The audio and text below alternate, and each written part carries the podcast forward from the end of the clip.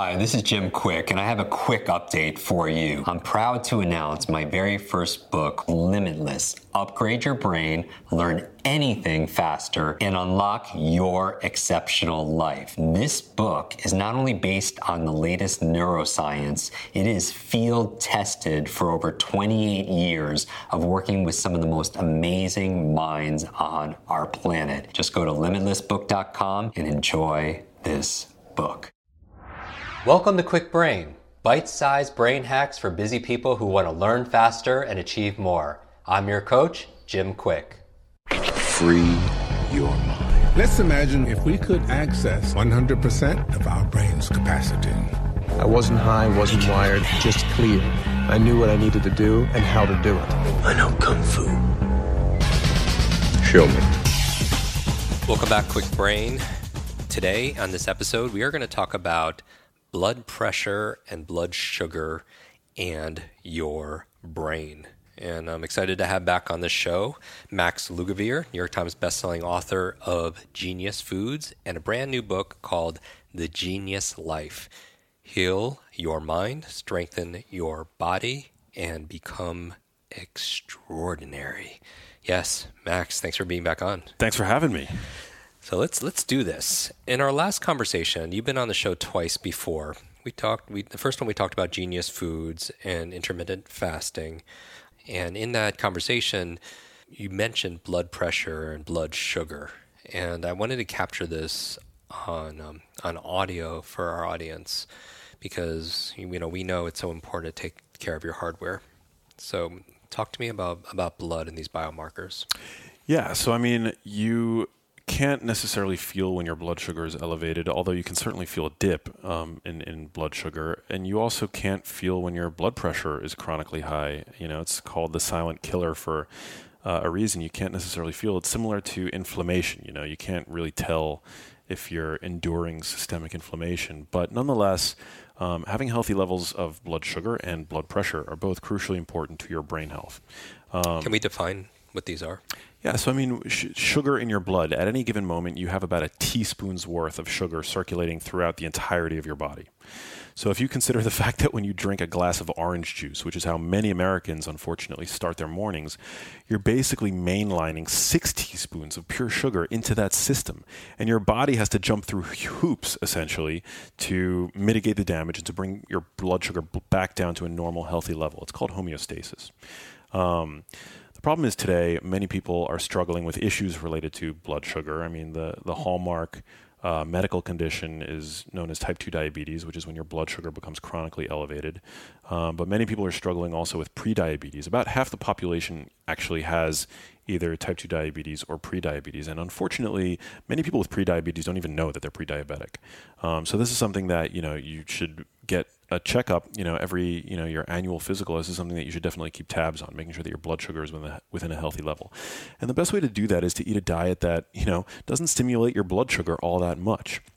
Um, you know, today your average American consumes about 300 grams of carbohydrates every single day. Uh, and carbohydrates, when they get broken down, you know, they're essentially, whether we're talking about simple carbs, which, you know, most people are familiar with sugar, it tastes good, right?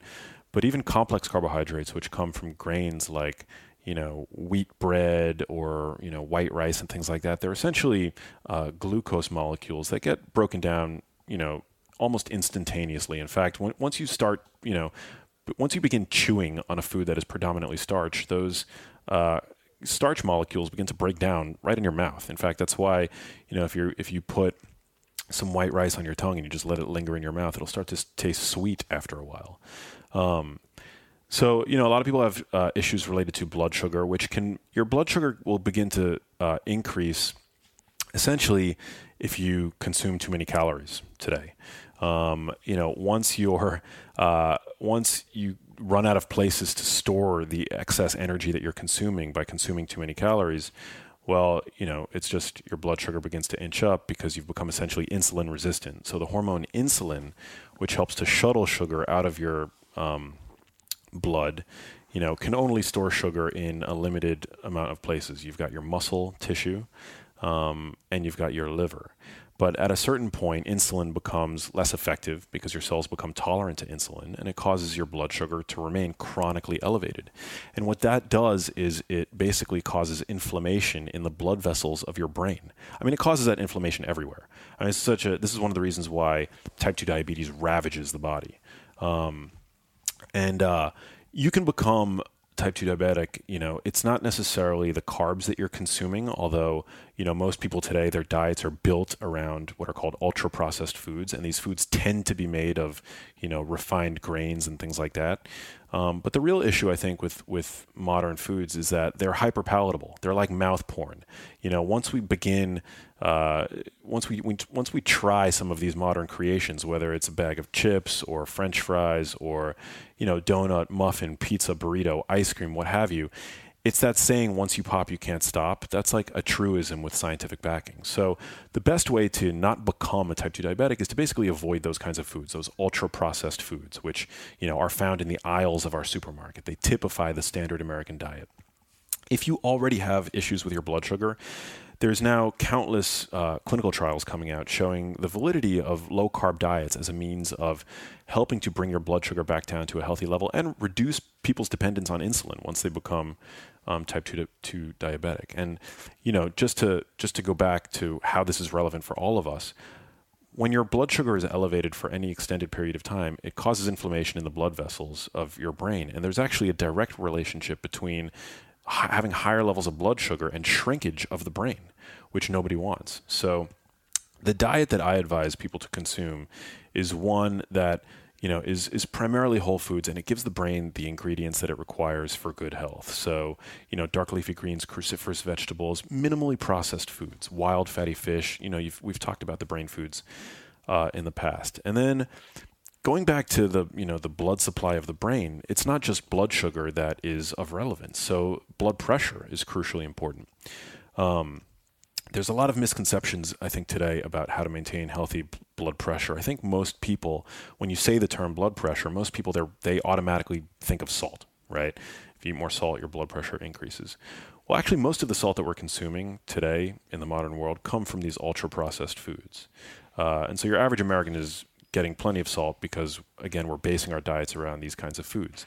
But these kinds of foods actually cause our bodies to hold on to more salt. So it's not necessarily the salt itself that's the bad guy, it's the foods in which we consume them in.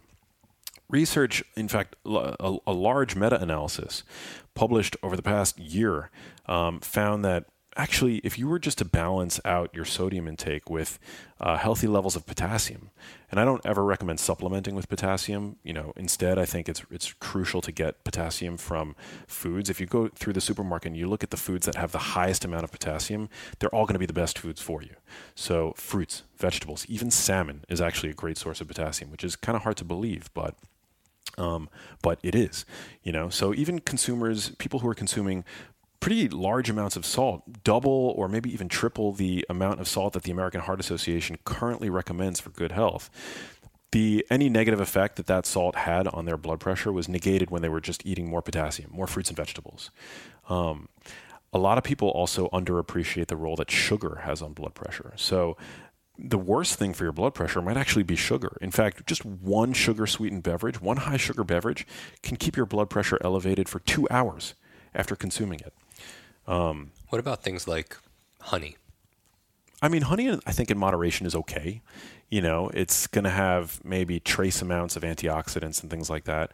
But I mean, to some degree, sugar is sugar. Whether or not you can tolerate sugar, Jim, I mean, I don't believe in a one size fits all diet. If you're an athlete and you're working out vigorously, yeah, you can handle honey. You can put honey in your tea, um, you know, indulge in a little bit of maple syrup every now and then. It's totally fine. But the problem is, you know, I like to look at statistics and I see that most people are actually not engaging engaging in any leisure time physical activity. You know, most people are by and large sedentary and struggling with issues related to their to their blood sugar. So I, you know, generally will, will recommend when I'm speaking to a, a, you know a big audience and I don't know each individual person's sure. health. And of course, I'm not a you know I'm not coming at this from the standpoint of a clinician. I'm not a medical doctor, but you know I think at this point what the research says, and you know most of the experts in the field would agree with me. There's no such thing as a one size fits all diet, and your tolerance for carbohydrates depends on your personal health and your fitness and you know things like that. Is there a test? Yeah, I mean, any doctor can test for blood sugar, and blood pressure is something that um, you can. Well, actually, you can test your blood sugar at home. You can buy a little blood sugar. It does involve a finger prick, um, but even though I'm not a, a type two diabetic, I um, I actually bought one of these units and I was testing my blood for a while because I think it's it's it's worthwhile to know what your blood sugar does after a meal. So I'm not recommending that everybody necessarily go out and do it, but if you're crazy like me, you know, and you're interested in what your biology is doing after a certain meal, then it could be worth looking into. And then blood pressure, they sell very inexpensive blood pressure measuring devices um, that you can buy for your home. And actually it's it, it, tends to be more accurate to test at home. A lot of people get what's called white coat syndrome. Their blood pressure increases just when they go to the doctor's office mm-hmm. and they see the guy in the white coat come in or the girl in the white coat come in the room. Um, but uh, yeah i can't underscore enough how important it is to to maintain this healthy blood pressure. And so avoiding sugar sweetened beverages and processed foods i think is crucial exercise a recent uh, meta-analysis came out and found, you know, found out very rigorously performed study found that for people with high blood pressure, exercise was just as effective as blood pressure medication. And this is really important because another study that came out recently, and I write about this study in the Genius Life because it was so groundbreaking, found that for older adults with high blood pressure who were being treated with a pharmaceutical, but being treated to a more um, aggressive degree, actually had a 20% risk reduction for developing mild cognitive impairment, which is amazing because we don't yet. I mean, there is no drug that you can buy in the supermarket that is, you know, FDA approved to help prevent mild cognitive impairment. But it seems that by by keeping our blood pressure within a within a healthy um, range, it seems that it's like you know uh, one of the best things that we could do for our brain. And I think it's so empowering to know that we don't need drugs necessarily to do that. So to be clear, elevated blood pressure what's the effect on the on the human brain? Well, it damages the blood vessels that feed your brain blood, oxygen, nutrients, the building blocks that your brain requires, and the antioxidant protector molecules that your brain requires to stay healthy. Um, you know, if you were to take all of the blood vessels out of your brain and stack them end to end, they would stretch about 400 miles long.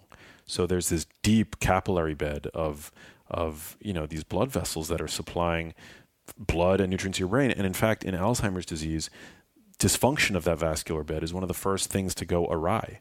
Um, and in fact, there's a, a, a, condition called vascular dementia where you know it's basically like a series of microstrokes in the brain that lead to impaired cognitive function. Um, and uh, yeah, staying active, I think, is is really important. And you know, uh, keeping your blood pressure within a normal, healthy range is crucial. Hypertension is something that affects a huge number of people, um, and we're beginning to see it inch up slowly but uh, surely in younger people. Um, and so it's a it's a major problem. But I think it's it's there's no doubt that the fact that our diets have become basically built on this foundation of processed foods that are loaded with added sugars and unhealthy oils and things like that. We're seeing this epidemic of sedentary lifestyles. Um, and you know, even though we talked about light on the previous episode of your show, uh, light plays a role in, in maintaining healthy blood pressure as well. In fact, there's some research suggesting that the UVA rays from the sun actually can help boost nitric oxide in our blood vessels, which can help boost blood flow, uh, you know, throughout the body, including the brain. So it's you know the the problems with the modern world, and I go into detail in in, in sort of um, every way that I think that we can sort of tweak and optimize the modern world to better cater to the needs of our biology. But in so many ways, you know, the modern world has become like the Hunger Games, and we're just thrust into the mix like unwitting combatants, being attacked from every conceivable angle. Uh, but I think once you have a roadmap and you act on that roadmap, I love when you say that you know knowledge isn't power; it's it's changing your behavior that's actually power. Um, I think with with just a handful of tweaks and and in, insights, um, living an optimal life, a genius life, becomes that much more achievable. And you you literally gave everyone a download of a lot of those things that people could do. We'll, we'll, we'll add them on the show notes as well as have links to the book at jimkwik.com forward slash notes. And this book is this book is dense. I mean, you, just having this conversation, I think people are walking away thinking, you know, what I eat matters, especially for my gray matter, for sure. Um, people can find the book anywhere where books are sold. Anywhere books are sold, yeah, we've got some goodies uh, that we're throwing around at geniuslifebook.com. Um, but yeah, people can pick it up anywhere. Amazing. And uh, social media, I recommend everyone take a snapshot, as I always do, of this episode because going back to this idea that knowledge is not power, it's potential power, we have to get momentum. And I think the best way of demonstrating that to ourselves as a person who is not only acts with uh, you know with thought, but also thinks as a person of, of action is to do something. And something everyone can do right now is take a picture of their notes or take a picture of this video. I mean this audio, and uh, tag Max and tag myself in it and share your your your one takeaway. I know you learned a lot here, but is it are we going to is it about the foods that you're going to eat or the foods you're not going to eat? Are you going to get monitoring devices? What are you going to do right now to be able to move this forward? And again, it's not about being perfect, it's about advancing and making progress. And uh, Max, thanks for being back on the show. Thanks, Jim, for having me. Always a pleasure. Want to double your brain speed and memory power? If you'd like to learn rapidly and get ahead faster, I'd like to give you my brand new Kwik Brain Accelerator program you will discover exactly what I teach my clients to learn, read, and remember anything in half the time.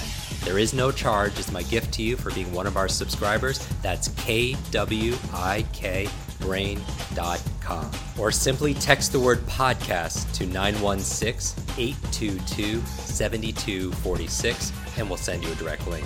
That's 916 82 Brain. Growing up struggling with learning challenges from a childhood brain injury, it's been my life's mission to help you have your very best brain so you can win more every single day. Now, one more quick brain? Here are four ways to fast track your results and lock in what you just learned into your long term memory. Remember FAST, F A S T. The F stands for Facebook. You're not alone on this journey. I invite you to join our free private online group. There you can connect with me, your fellow brain lovers, links to resources, and even submit your questions for me to answer in future episodes. Go to kwikbrain.com. That's K W I K brain.com. The A stands for apply. Act on what you learned today. Remember, knowledge is not power, it's potential power. It only becomes power when you use it. So use what you just learned. The S stands for subscribe. Don't miss the next episode and other free brain training. And finally, the T stands for teach. You want to learn faster now? The key is to lock it in right away by teaching it to someone else. When you teach something, you get to learn it twice. Here's a simple way to do that leave a review on iTunes. Leave a review with your biggest takeaway from this episode. You could also post and share this podcast on your social media. It helps us spread our mission of building better, brighter brains. And of course, tag us so our team can properly thank you. Hashtag KwikBrain, K W I K Brain. Mine is at Jim Kwik, K W I K, on Instagram, Facebook, and Twitter. So, what does FAST stand for? Facebook, apply, subscribe, teach. I'll see you in our next episode of Kwik Brain. Until then, remember, you are faster and smarter than you think.